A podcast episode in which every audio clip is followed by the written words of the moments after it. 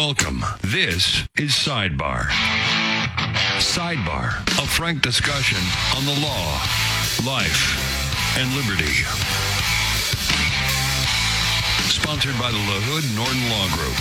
And now, your objection sustained. Your hosts, Karen Klaus and former Bexar County District Attorney, Nico LaHood.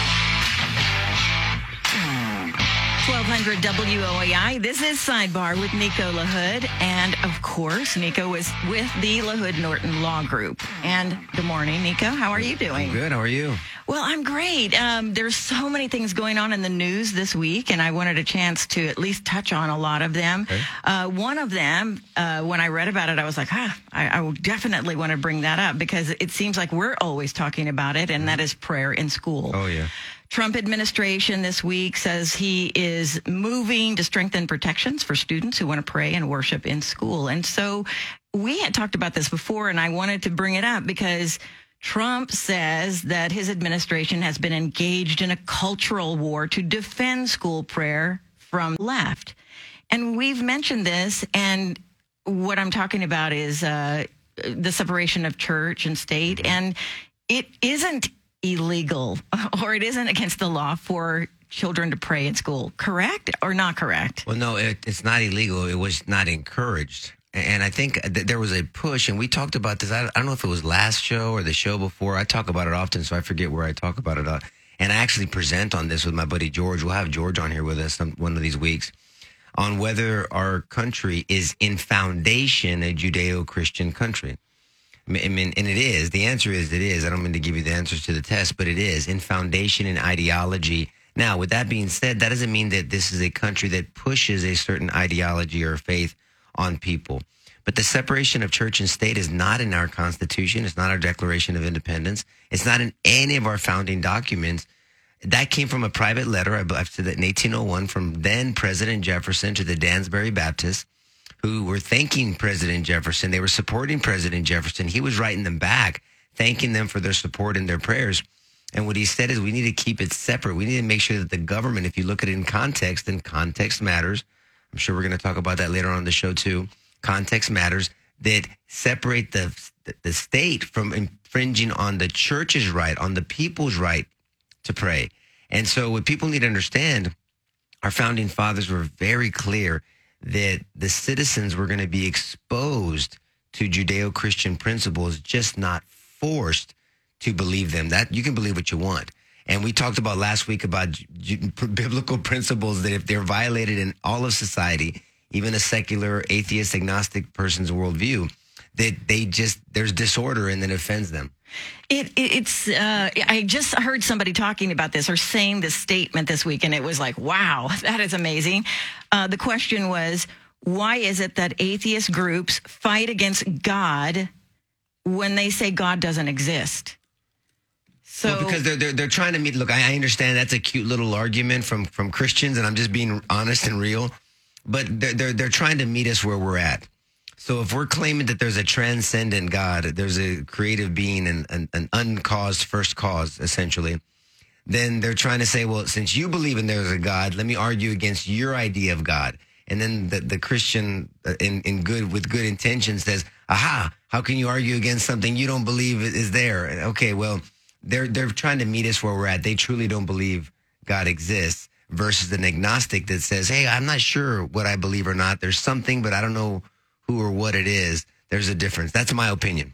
So some believe that President Trump is making these moves to strengthen the protections for students who want to pray or worship in schools because he's trying to get the backing of the far right or it's a political move. But one way or another, what you said before, how can any president, any person say that they want to apply Christian principles to anything and it not be political? I don't, does that make sense? I You mean, know- I, I think I know what you're saying. First of all, I, I don't believe the president is trying to get the backing of the far right. And I'm going to say this very clearly. I do not consider Christians far right. They're just not. They're, they're they're far right, meaning that they're in the right position. They're not far right as in opposite of left. I mean, that, that, that far right position is, is, is a, is a derogatory term. And it's not used in support of. It's usually a cut down or you're nuts, you're far right, you're far left, you're whatever. So Christians are, are just they're with Christ and they believe in a biblical worldview. Wherever that puts us on the continuum, that puts us.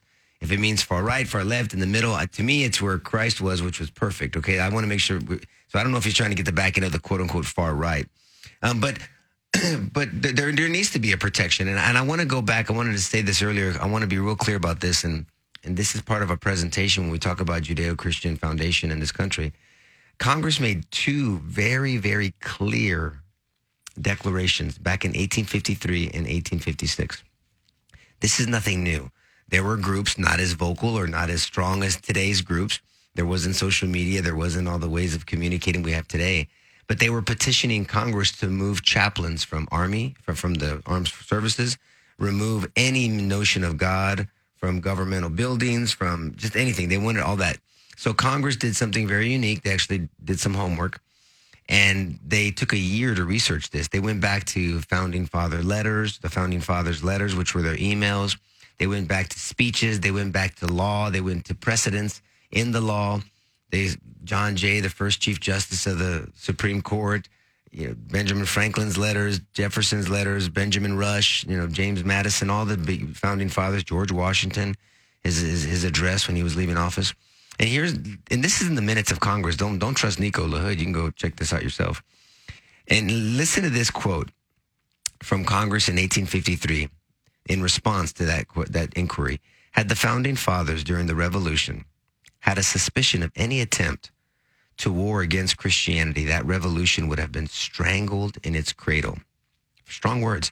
At the time of the adoption of the Constitution and the amendments, the universal sentiment was that Christianity, here's the word, should be encouraged, but not any one denomination. In this age, there is no substitute for Christianity. That was the religion of the founders of the Republic, and they expected it to remain the religion of their descendants, end quote. A lot there, right? So we know that are the 56 signers of the Declaration, 29 of them had today's equivalent of a theology degree.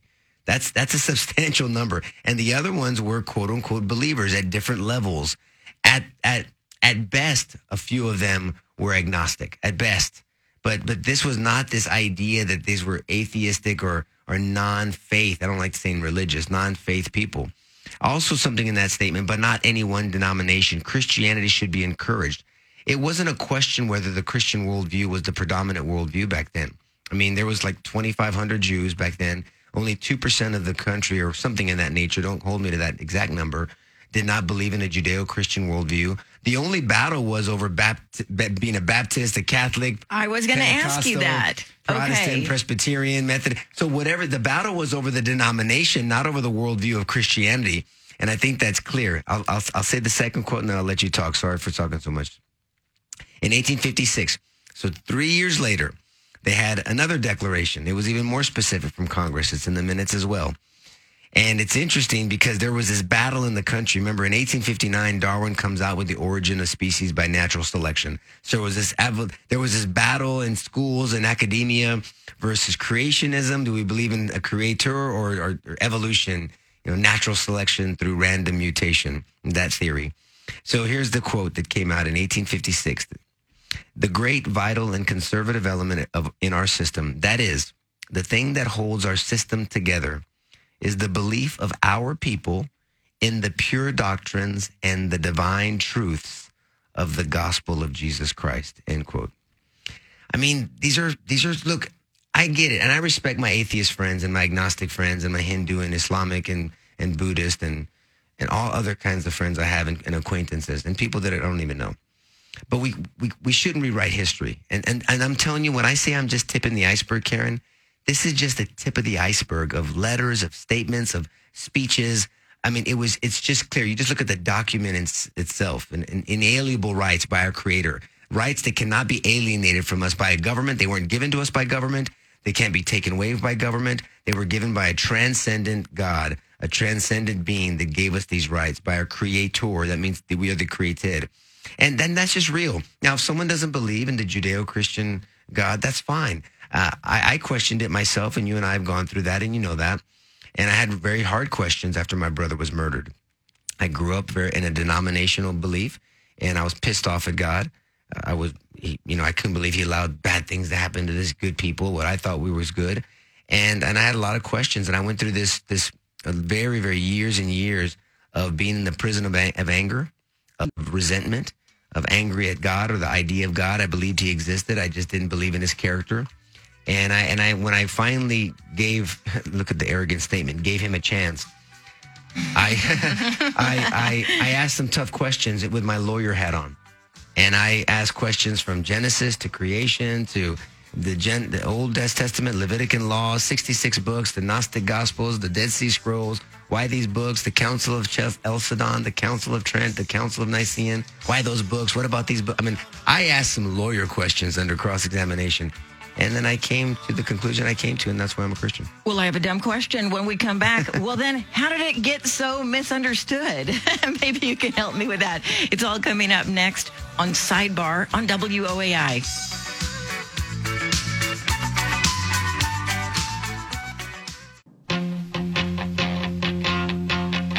1200 WOAI. This is Sidebar with Nico LaHood, LaHood Norton Law. Of course, you can always give us a call here at WOAI at 210-737-1200. Or if you need the help of an attorney, you can always contact LaHood Norton, lahoodnorton.com, and that's also 210 797 7700. You always get those numbers confused. I know, I know. I should never give them together because that's what happens. They're, they're similar. okay, so we're we're talking about, you know, we've talked about it a bunch of times, but people, I mean, things keep coming up that make me keep on wanting to go back to separation of church and state. And we were talking about how the Trump administration says they want to strengthen the protection for students who want to pray or worship in public schools. And, and I, it brings me to the, the newest lawsuit that's come up. And that is the uh, Chick-fil-A lawsuit. It was in the news just this week that said a lawsuit by a group of conservative activists who alleged the city of San Antonio violated a new Texas law because city council refused to allow Chick-fil-A restaurant at the airport. They can go ahead and move forward. And we were talking earlier, the last segment about our government, the Constitution, and it clearly was based on Christian principles because Yeah. you see the word God, you know, in Well, in- you have to define what that means. I mean, but it was definitely referencing the Judeo-Christian God. I mean, that's not even, it's, it's not a question. I mean, you look at our monuments down in Washington D.C. I mean, seriously, people don't do these things. And and again, it doesn't mean you can't believe what you believe. I mean, I love engaging my friends and, and acquaintances of, of different worldviews. And, and, and, and it's fascinating to me. It reminds me of the old days of the Greeks, and, you know, where they, they, they got inside of the, the, the square and they had debates and they had discussions and freedom of expression and freedom of thought and freedom of speech. Guess what? Those are principles. That's our, those are constitutional rights we have. It's unfortunate that freedom of thought, expression, and speech is being infringed on today, and it's it's it's gradually happened. And I think there's a lot of different reasons for that, but it's just unquestionable. And, and matter of fact, since this keeps coming up, Karen, I know this fast interests you as well, and I hope it'll interest our listeners. That uh, George and I will come on, and it might take more than one show, but we'll discuss the the roots of, of this country in, in a very objective, not not a very subjective, meaning not thinking of us as the subject, but the object is whether this country has Judeo-Christian foundation as their roots and ideology in forming the civic government. And and it's it's astoundingly, overwhelmingly yes. And then the proof is is, is an embarrassment of riches. So whether it is prayer in schools or a lawsuit uh, saying that the city had discriminated against Chick Fil A on religious grounds, it constantly brings up the the question to me. Then how is it always so misconstrued or misunderstood Uh, that you know, I, I, I think I think the church is the Big C church. This is not any one church. I think the church has done a bad job, to be honest with you. I really do, and I say that lovingly. I'm not saying that in a condescending or disrespectful way. More of an objective analysis. As someone who grew up, quote unquote, in a religious environment, I went to Catholic schools literally all my life, from monastery to St. Mary's University, all the way through through university and law school. I mean, I had an idea of what God was, his character, Christ. I couldn't tell you why I was a Christian. I couldn't give you the why answer. I just kind of repeated some sound bites and and I didn't understand scripture. I didn't I mean I read the Bible a few I mean a little bit. I didn't study the Bible and and it, there needs to be a proper handling of it and studying. And so I think over time because the church as a whole might have mismanaged or mishandled certain issues, maybe they might have been theologically correct, but in, in their application and, and how to handle it, they might have done it wrong. And the perception was out there that, that Christians are whatever. I think they overcorrected. And then they, when you stay quiet in the 40s and 50s, you see this gradual, this, this gradual movement there and, and this fundamentalist movement that, that came about around that time. Churches kind of got out of of the of the political business. They got out of the school business, and then that led to 1962. In that case, I think we spoke about last week, Engel versus Vitale, where the Supreme Court wrongfully decided, in my humble opinion, that no more biblical principles are taught in public schools. Notice they didn't say no more evangelizing that Christ is the Messiah or the Savior. They didn't say that. Just say biblical principles. And I talked about those nine that I just picked off the top of my head last week or over time that we shared. And and I think that's where it went wrong. And then the church kind of quieted down. Then we got into this age of political correctness. And the church started being PC over BC, biblically correct. And I think that was a problem. And then there's some churches that weren't politically correct, but they were just a bunch of what words can't I use? I can I can use ass. they were a bunch of asses. And and you know, and and I think that this left a perception. And I think it's that's my opinion. I can dissect that more, but I'm trying to give you the shortest answer I can to your question. So does being a Christian mean being passive?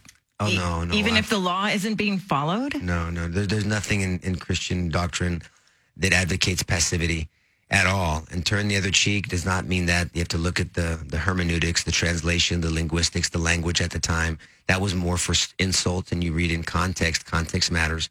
That passage in Matthew, uh, turn the other cheek is not passivity.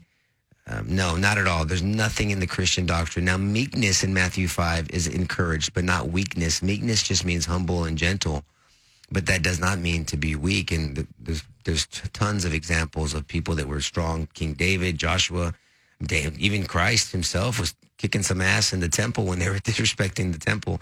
And so, no, there's no passivity in the Christian doctrine. So how is it that a church or churches can take a move to to take a stand and not be political? Is there a is there even a way to do that? Is You know, there a way to that- teach them? That we, on, on the on the podcast on our Rated Christianity last Thursday, we talked about this. We had Pastor Alex Fleming in the, on there, and he's a guy that used to be, hey, you know, hands off, you know, don't don't talk about politics in church. And and here's the problem: people have, are, are allowing society to define terms. Politics, the root word of politics itself, politico, politica, depending on the version you use, it just means advocacy. And, and, and when you further dissect the word, it means the affairs of the city. So what are you advocating for the affairs of the city? Now, the platform of politics is the Democrat, Republican, Green, Independent, whatever. That's different. So I, I think what people meant to do over the years was I'm not going to support a quote unquote platform, but the politics have to be talked about. Absolutely. I mean, abortion's a political issue now, but that's something that the church should take a stand on.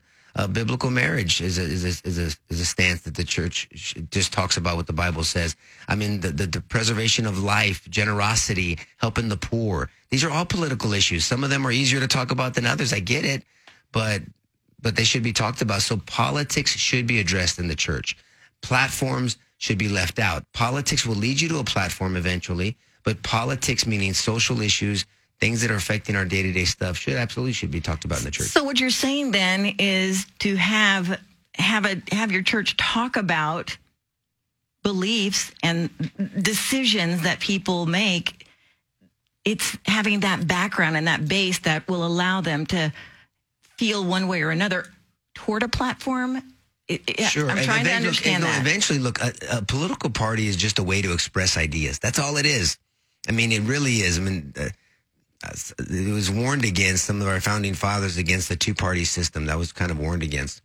But but all it is is a way to express what you believe. Now, in the I would say 10, 20 years ago, for sure, Democrats and Republicans weren't much different.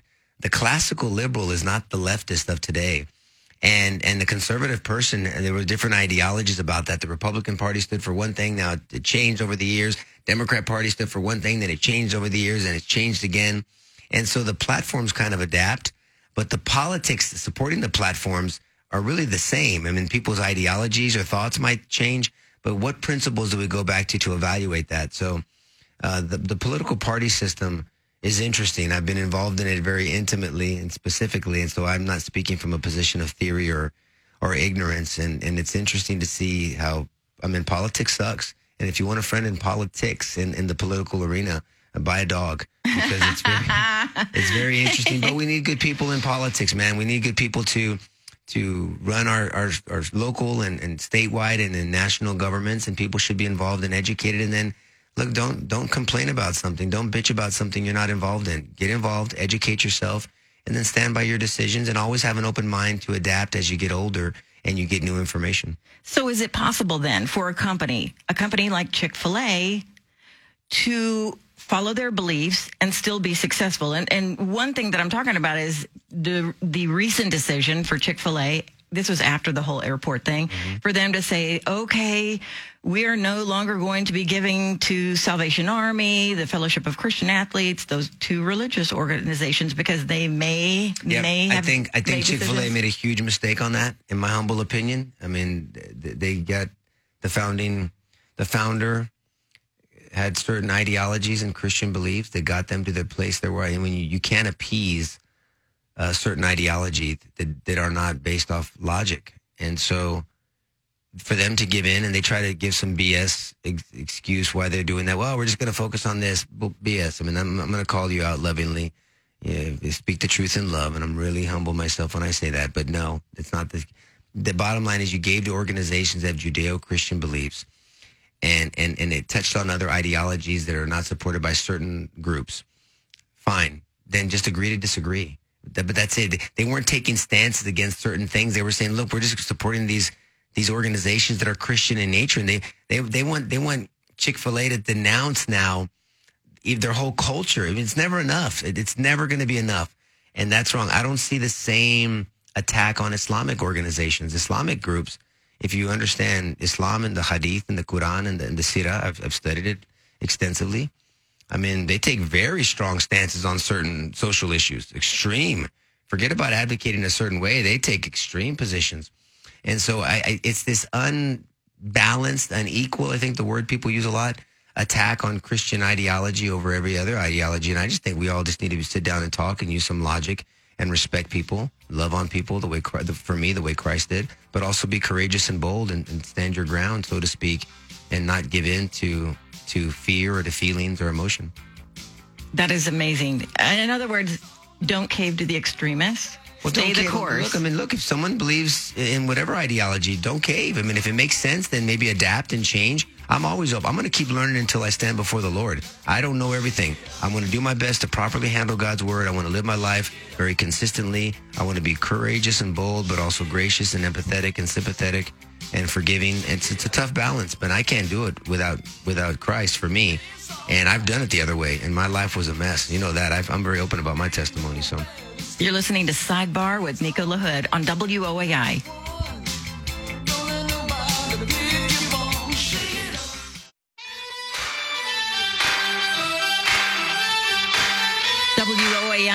This is Sidebar with Nico LaHood, LaHood Norton Law. Please give us a call anytime if you want to comment on uh, something we're talking about. It's 210 737 1200.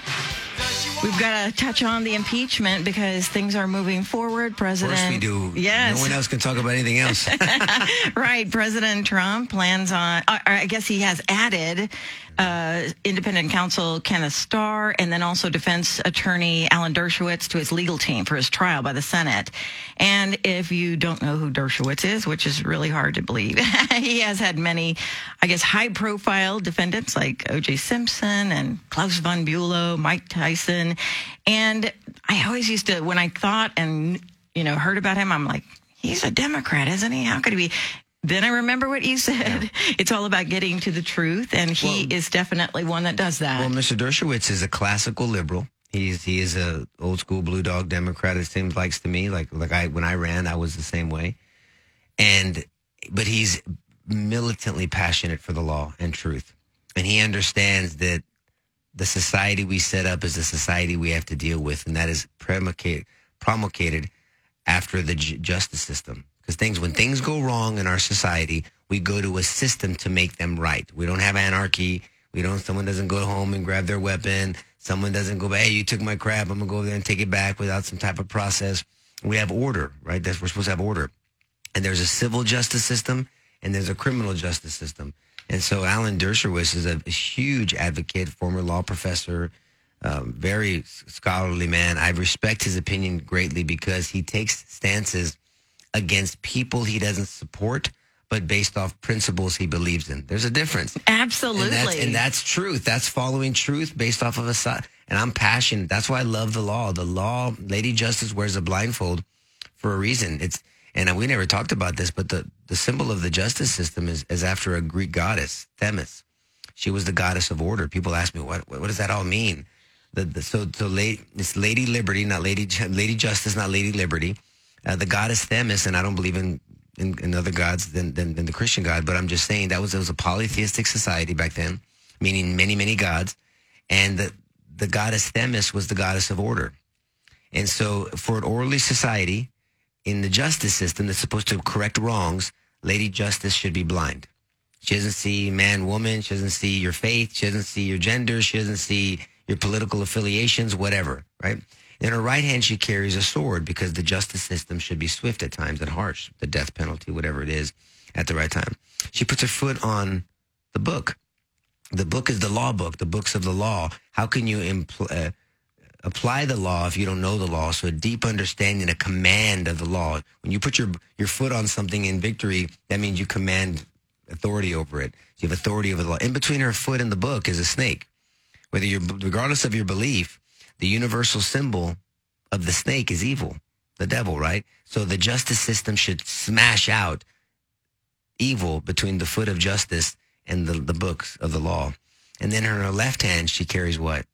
The scales. Oh, yes, of course. She has to balance it all out. She has to balance out all the other stuff that's not there. The societal things, the law, the facts, the, you know, the future precedents. So Lady Justice is a very unique symbol that means a lot to me. And I know it means a lot, I'm sure, to Alan Dershowitz. So Dershowitz said he believes he, he is participating in the impeachment trial to defend the integrity of the Constitution Mm-hmm. because it's going against what is the heart of the Constitution. And he also wants to prevent the creation of any dangerous constitutional constitutional precedent. Yeah. He's, he's, he's thinking of the next generation. He's really a level five leader, meaning that he cares more about uh, the successor than right now and his own personal opinions. I mean, one of the experts that the Democrat congressmen and women called, I forget his name, my buddy George knows it, and you might know it. I mean, he said, look, guys, this is wrong. I didn't vote for Trump. I don't like him. I don't care about this, that, and the other. But you guys are going down a, a, a bunny trail here. This is going to set a horrible precedent moving forward. And then, like so many people said, in the future, if there's a Democrat president, now what do you do? Now you've opened Pandora's box. And I've always said, you know, be careful the world you help create because someday you have to live in it. And this is a scary road, guys. I mean, I mean, seriously, I don't, regardless of your politics, who you like or dislike and your sensitivities, this is not a road that we want to go as a country. Well, I, I haven't read it, but I did read that Alan Dershowitz wrote a book called Guilty by Accusation. Mm. And in the book, he analyzes some false accusations that were made against him mm. uh, that had to do with sexual misconduct. And he said, I get it. It's the age of Me Too, but accusations, it appears these days, are accepted as the truth, implicit truth, without giving the accused a fair chance to uh, defend themselves. Once again, we go back to our discussion last week. A biblical principle that if violated even by an atheist and secular person, agnostic person, whatever, if it causes disorder in their life, meaning violated towards that person, false, you know, making false accusations. I mean, bearing false witness. Why, why that, why is that hated? That's character assassination. My mom used to tell me growing up, she said, son, the tongue is a powerful weapon. And it's true. That's a biblical principle that the tongue is a powerful weapon. That's exactly right. And so we need to be very careful with that. And the reason why we have due process is for a reason. There's, there's also a passage in Proverbs that says the first one to speak up in a lawsuit sounds correct until the cross examination begins. It's all biblical. Cross examination is a biblical principle from Proverbs. Mm. And so that's what Mr. Dershowitz is talking about that we cannot be in a society where it's a he said, she said, he said, he said, she said, she said situation.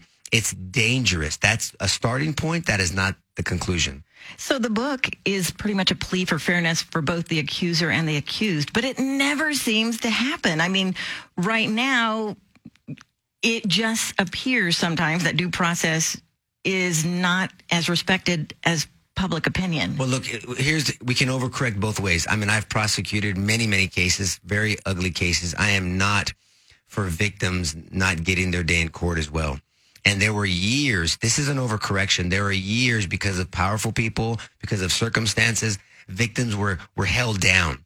They were not given a, an opportunity to talk. There was a lot of quote unquote cover ups, not just in politics. I'm talking about just in general, in different communities and s- small towns and, you know, good old boy stuff. And I get it. That was very real. Don't get me wrong. I'm not trying to, to, to demean that at all. But the overcorrection is now this. This is the overcorrection. Again, you know, compassion without wisdom is dangerous. Compassion without wisdom is dangerous. Empathy without wisdom is dangerous. And so the overcorrection is now if anybody makes an accusation, that's it. It's true. And that is horrible. So where's the the balance? Where's the truth? And that's a word that's overused. I don't like that word, but where where do we find ourselves as a society that we pause, that we have fundamental fairness, that we have a process, that it is an accusation, and that we follow it up with, with something called evidence, that we can substantiate an accusation, and if somebody is guilty, you hold them accountable.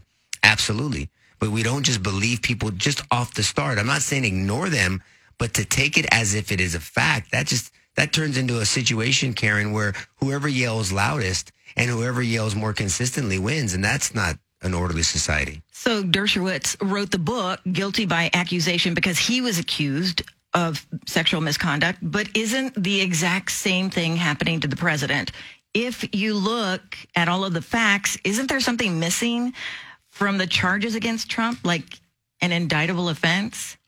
We, we, yeah, we've talked about that in shows before, and I'm still waiting for it. I really am. I, I go. There's other scholars that have spent time because they have the time to analyze this in detail.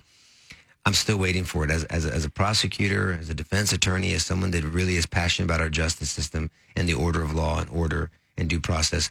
I, there, there, there's nothing to move forward on objectively. I'm talking about objectively. There's nothing. There might be some sensitivities of people that were offended, but there's nothing legally to move forward. And there's been scholars, re- reputable scholars on both sides of the quote unquote aisle on this deal that, that have said that. That's why this is dangerous. It, and it, I mean, again, just reiterating what I just said. Um, sometimes, if it is a true charge that endangers America or is an abuse of power, you don't really wait for anything to happen until after Christmas recess.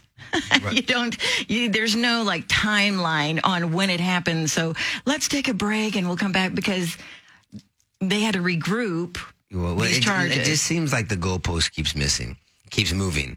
And you know, there's new. ev- I mean, everything. Every term, every time you turn, there's new evidence. If if I prosecuted a case that way, or if any prosecutor, all of a sudden there was an indictment or an allegation of an indictment, they never got the official indictment. Then the accusations kept changing, and there was all this quote unquote new evidence. It's either like you're not doing your your investigation properly, and then that makes you suspect, or where are you pulling this stuff out of? How can you have all this quote unquote new evidence? All the time. I mean, and then and then old accusations just kind of dissipate into the side. And again, I'm not defending or not defending anybody. I'm just looking at this as a system that is going to be in place moving forward for my kids and our grandkids and the country moving forward long after I'm gone and I've moved on.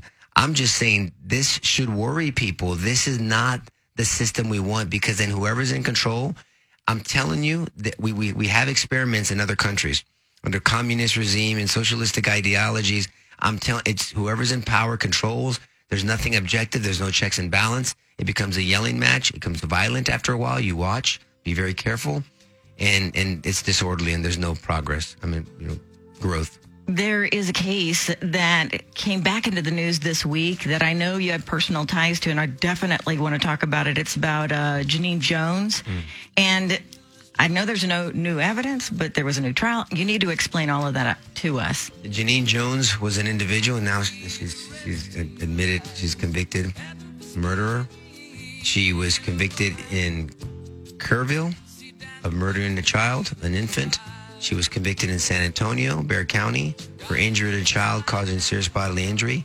And some old parole laws were going to allow her to get out of March in March of 2018. And I'll tell you about that when we come back.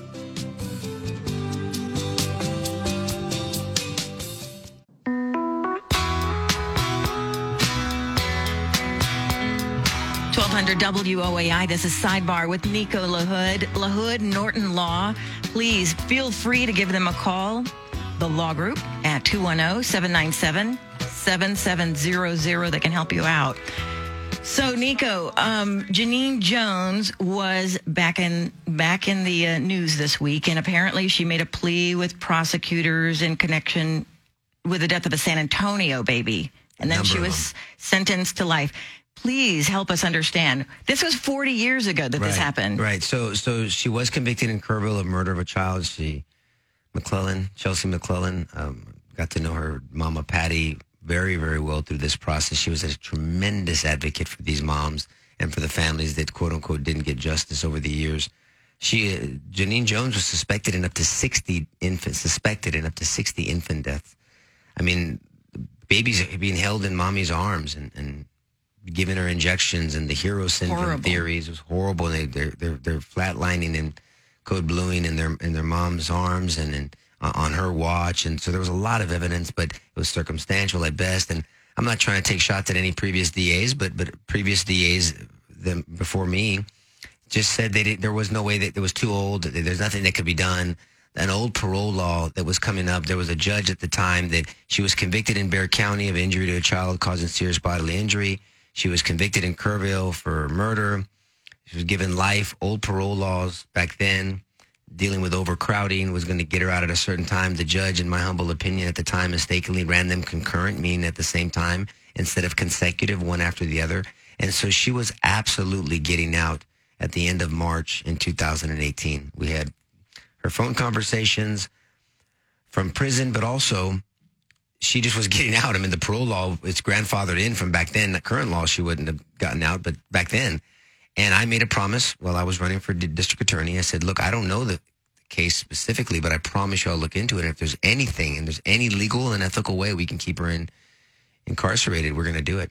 So when I go ahead. Oh, I was just going to say. So, how did it even? Yeah. How did did somebody call you? Did No. how how did that just- even? it was, it was a topic that always came up during campaigning, and so I'd heard about Genene Jones. Of course, I'm 47, and so I had known about it. I didn't. I wasn't intimately involved with it, obviously. So when I got into office, I'm honored. One of the lawyers that works for me now, Jason Goss, he's board certified in criminal law. He's brilliant. One of the best lawyers I've ever worked with, as a prosecutor and as a defense attorney. He came to me and said, "Nico." Um, I know you're going to assign that case to somebody. I'll take the Genene Jones case. It's like in February when I first got in in January. I got tons of things dealing with, dealing with, you know, the, my predecessor had been there for 16 years. I'm doing things, changing things up, getting acclimated to the new position. I said, absolutely. It's like tons and tons, literally, of boxes.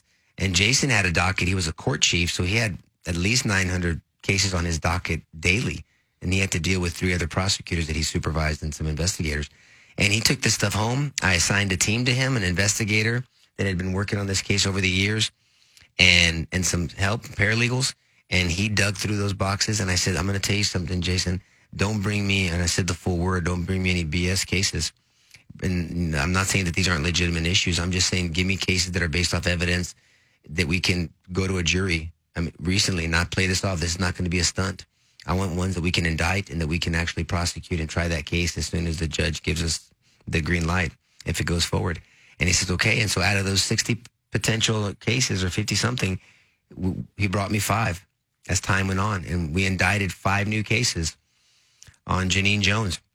Um, you know, I've, if, the, if the Lord had me in that position as district attorney just, just for this case, it would have been worth it. I mean, there were many other incidents that I'm, I'm happy that we were involved in and that the, uh, the great work that me and the whole team together. So I always say we did together. I could have done nothing by myself, accomplished for, for our community. This was one of them. There's no way that woman should have gotten out. And, and now she's going to, she's going to stand before the Lord at some point, uh, from prison. It seems like. So we had these cases indicted, these five cases. Uh, I, I, say this respectfully. I would have done it differently. I would have tried the cases. I know those cases well. They were all good cases. We could have tried them, every single one of them. She's eligible for parole in 20 years. Um, whether she, so she got life, but she's eligible. Whether they give it to her or not, the parole board, I don't know. I don't know. I, everybody's got to make a decision. So the current administration made the decision they made, and, and they're gonna. That's fine. But I'm just proud of the work that Jason and Jay and Maritza and other people that worked on this case at the time. The team that we assigned and that I assigned did a wonderful job, and the families were just very gracious. They saw us this week, and they were very. They embraced us. They thanked us in tears. It was bittersweet and we just kind of sat back in the corner, you know, let let whoever else get the attention you're going to get. The Lord keeps track of everything, and we know we did right by for truth, justice, and for those families. So, it, will they actually be trials? They will No. be trials. What what's going to happen? No, she pled out. They they dismissed the other cases. They took them into consideration, and she pled on one of the one of the five indictments we had, and she pled to life, but but old life. But still, I mean, look, she's an older lady. Supposedly, she's been sick for years. Who knows? And she's eligible. Doesn't mean she's going to mandatorily get it. I think I believe if you look at the old grandfather law, she's eligible for parole in 20 years. When I first heard that they were actually going to release her, I I was like, did. "What? What? How can But that?" they had no choice. The system had no choice under the laws because those cases were run concurrent, because there was a grandfathered parole law in place at that time. She was getting out. I'm telling you, by this time, she would be on a beach somewhere, and she thought she was going to a beach. I assure you. And thank God that she's not. Did any has any law changed that would have made her sentence, her whatever she got, different today than when she was found guilty? Yes. You know, forty years ago. Yes, if you murder a child under 10 years old, to include a, a child in the mommy's womb, you are eligible for capital punishment, which is punishable only one of two ways death penalty or true life in prison. The old capital life, like when my brother was murdered in 1996, means that you're not eligible for parole until 40 years. So it's not mandatory release, but you're eligible for parole in 40 years. That's the old capital life. Under current capital life, if you get capital get convicted of capital murder and get life sentence, you will pass away minus a pardon in prison. There's no eligibility for parole. So the laws have considerably changed. It, it they have changed, and I under I understand th- this tugged on heartstrings because they were babies, but I can't even remember. Just a few years ago, I heard of a nurse injecting something into you know the IV of a patient, and and and so what. I know that you don't have the answer to this because mm. you're not in the medical field, but what what can be done to protect the babies, the people, the whatever? I mean, look, you, you, you put your life in people's hands when you go into different places, and hospital being one of them. Someone has evil intentions, they have evil intentions. If somebody wants to do something evil, you can take precautions, but they're going to do it. So you ask questions. I always tell parents to ask questions if you go into some medical procedures or into the hospital. Don't just assume that everything that's happening is appropriate and you have a right to say no to certain medical procedures or medicines or things of this nature. And so ask questions, always ask. Brand new babies as well. I mean, you ask questions, what's being put in your child, do your homework, do your research, educate yourself. There's another biblical passage, Hosea 4 6, that says, My people perish for lack of knowledge. And that's true. Um, lack of knowledge in health, finances, marital, relationship, business, spiritual, medical, whatever. So knowledge is power, as we say. It is very true. And so educate yourself. When is it that you saw the the parallels, the the uh, the similarities between the Bible and Christianity and the law? Because there are so many. Oh, there's a lot. There's, there's many, many, by the way. Um, it was as I got into the study, as I opened my eyes and I started studying what the Christian biblical worldview meant and advocated, and I started actually reading and studying the passage. I mean, the three branches of government, just to give you, and from Isaiah 33, 22, that's where they got the three branches of government from. I mean, in Isaiah 20, 33, 22, it says, the Lord is our judge. That's the judicial branch. The, the Lord is our lawgiver. That's the legislative branch. And the Lord is our king. That's the executive branch. Now, they set it up in a way, that's one of many. The cross-examination that I said earlier from Proverbs, that the first one in a lawsuit claims to be right or seems to be right until the cross-examination begins. Um, oath in court, so help me God. I mean, that's all from Old Testament passages and some New Testament too. You're given your oath to tell the truth. God's character is one of truth. Jesus in John 18 said, I came to testify to the truth. In John 8 31, the truth will set you free. So in the court of law, the truth uh, theoretically sets you free, right? And so that's why you say, as, as Solomon swear to tell the truth, nothing but the truth. So help me God. Now, some people take off the help me God because so help me God. If I violate God's character of truth, then so only God can help me because I'm screwed. You know, that's the idea from our inception. This is where it comes from. I mean, John Jay, the first Chief Justice of the Supreme Court, uh, uh, he he advocated back then praying over juries so they get the verdicts right, taking the oath. He wanted Christians as our leaders, and he has a very specific quote that says that. I mean, this is the first Chief Justice of the United States. I mean, imagine that today. So, I just started studying biblical principles as I got into the law. I wasn't a lawyer until I went to law school and then graduated and passed the bar. But as I started reading the law and then I I knew my faith, I was like, wait a minute, there has to be somewhere this came from, and I started putting them together and it's fascinating to see the parallels. I have one more question for sure. you. And you asked us to ask ourselves this, and now I'm going to ask you why sure. are you a Christian? um, I'm a Christian because after looking at all the evidence and questioning the evidence and testing the evidence and researching it, it's true. Christianity is true. That's the only reason. It's not easy being a Christian, it's hard but I believe it's worth it. And I've applied biblical principles in my life and I've seen the fruits of it. And I know God is true. And I believe I'm going to stand before Him when I'm called off this earth. And I want to be able to answer for everything I do in my life. So I'm a Christian because I believe it's true. Have a great weekend. Have a blessed week, guys.